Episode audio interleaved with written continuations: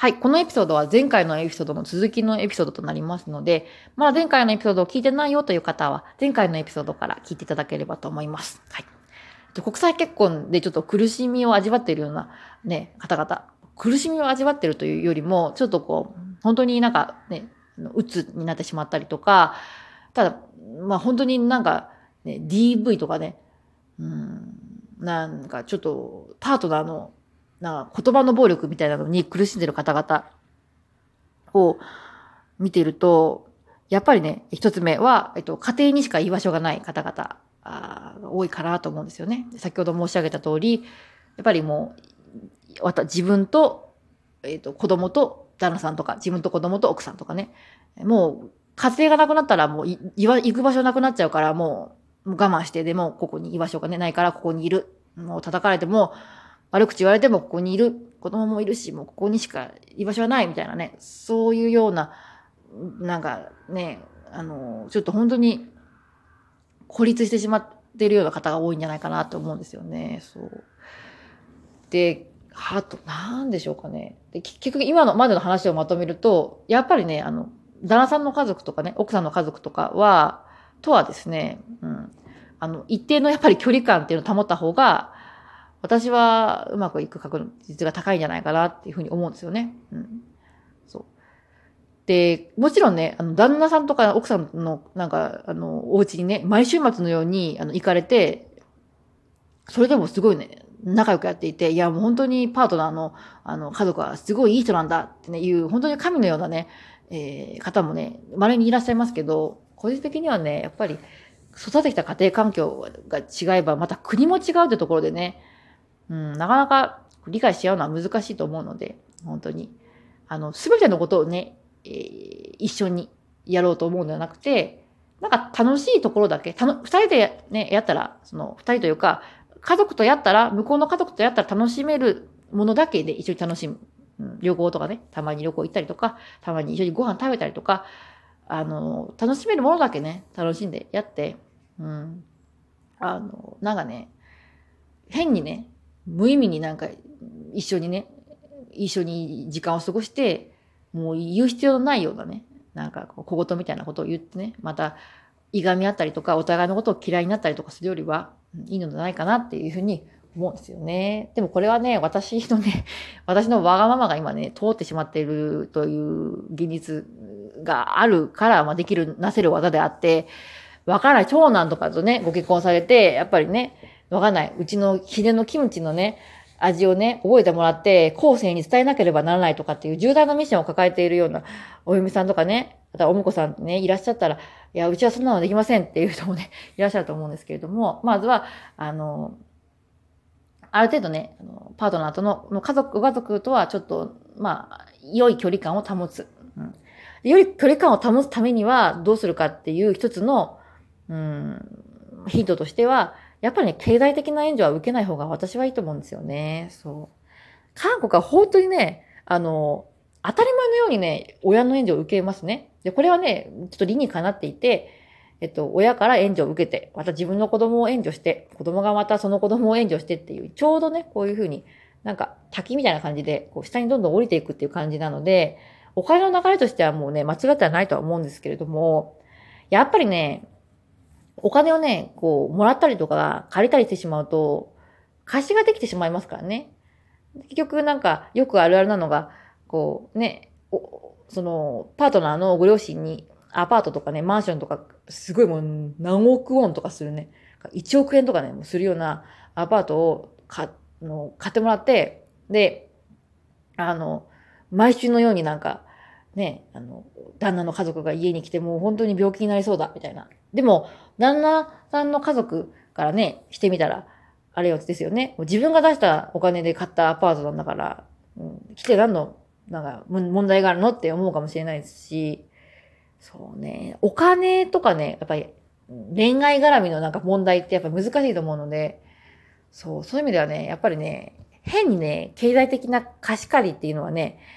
作らない方がね、いいと思うんですよね。そう。ですよね。なので、もう韓国のあるあるは結婚式の費用とか、車とかね、あとはお家ね、やっぱり、送料は物価が高いですから、お家の費用とかをご両親に出してもらうという方多いですが、私はね、どうかなっていうところではあるんですよね。そうで、まあね、難しいですね。ご家庭によって違うので難しいんですけれども、個人的にはね、初めからね、なんかいいアパートには住めませんよ、さすがに。自分で全部出すとなるとね。そう。でも、やっぱりね、初めは本当に小さなね、部屋で、まあ、結婚生活をね、過ごしても、まあ、自分の、ね、力で、生計を立てるってことはね、家を借りて住むっていうのはできないことはないと思うので、私自身も、そうやってやってきたので、そうそう。可能であればですね、お金の貸し借りっていうのは、パートナーの家族とは、まあ私はやらない方がいいかなって思うんですよね。そう。で、あとは、また整理すると、外に出るってことですね。働きに出るってことは、私はね、結構意味のあることだと思っていて、家族、亡くなったら死んじゃう。もうね、家族が亡くなったら死んじゃう、家庭しか居場所がないっていうよりも、やっぱり、外にね、働きに出て、まあ、家庭がダメになっても会社があるしっていうね、居場所があった方がね、やっぱ人間居場所がないとね、辛いですからね、居場所を、家庭以外に居場所を作るっていう意味でも働きに出る。または、まあ、働いて収入という形で何か自分はこういうやってますよって、をパートナーにもこうね、知らしめることができる。家事とかとは違って、やっぱり目に見えてね、収入とかね、お金でね、自分がやったものがどれだけの評価を受けてるかっていうのを見せることができますので、そう、やっぱりね、自分だけ、俺だけが働いてとか、私だけが家事してとかにはなりにくいかなっていうふうに思ったんですよね。そう。いかがでしょうか？そうね。でもね、本当にご家庭それぞれで、もう、働きに出なくても幸せなね、ハッピーな生活を暮らされている方もいらっしゃいますし、結構、パートナーのご家族ともうズブズブで、もう本当に家族のようにね、2世帯とかで暮らされている方で、すごい幸せっていう方もいらっしゃるので、なんとも言えないところではあるんですけれども、私の肌感は、やっぱりね、結構、私はちょっと自立型なので、あんまり人から干渉されるのも好きではないですし、誰かに頼って生きていくっていうのも私はちょっと苦手なので、そうそう。なので、結構ドライなね、私のように結構ドライな方は、そういうような、モチベーションというか、テンションで国際結婚をね、やっていくと、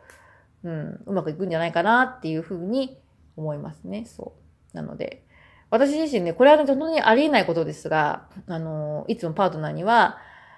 ね、結婚はしたが、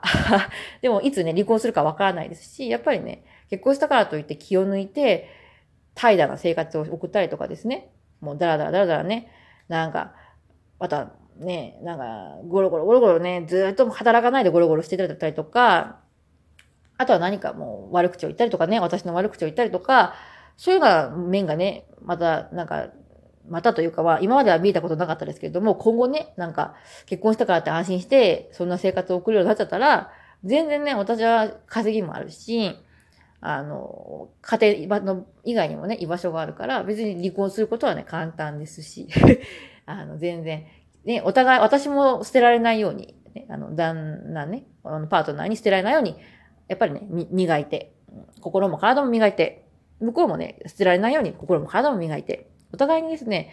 向上し合いながら生きていく。二人でいることによって向上し合える、励まし合える、ね、高め合えるっていうような関係っていうのが、私はね、ヘルシーだと思うので、そういうようなね、お話を結構ね、私はさせていただくんですよね。そう。とは言っても、韓国人の方と結婚して、普通のご家庭であればね、離婚なんでね、そんなことをね、口に出したらね、引っ張たがれてしまう可能性がありますが、私は結構そういうね、ドライな考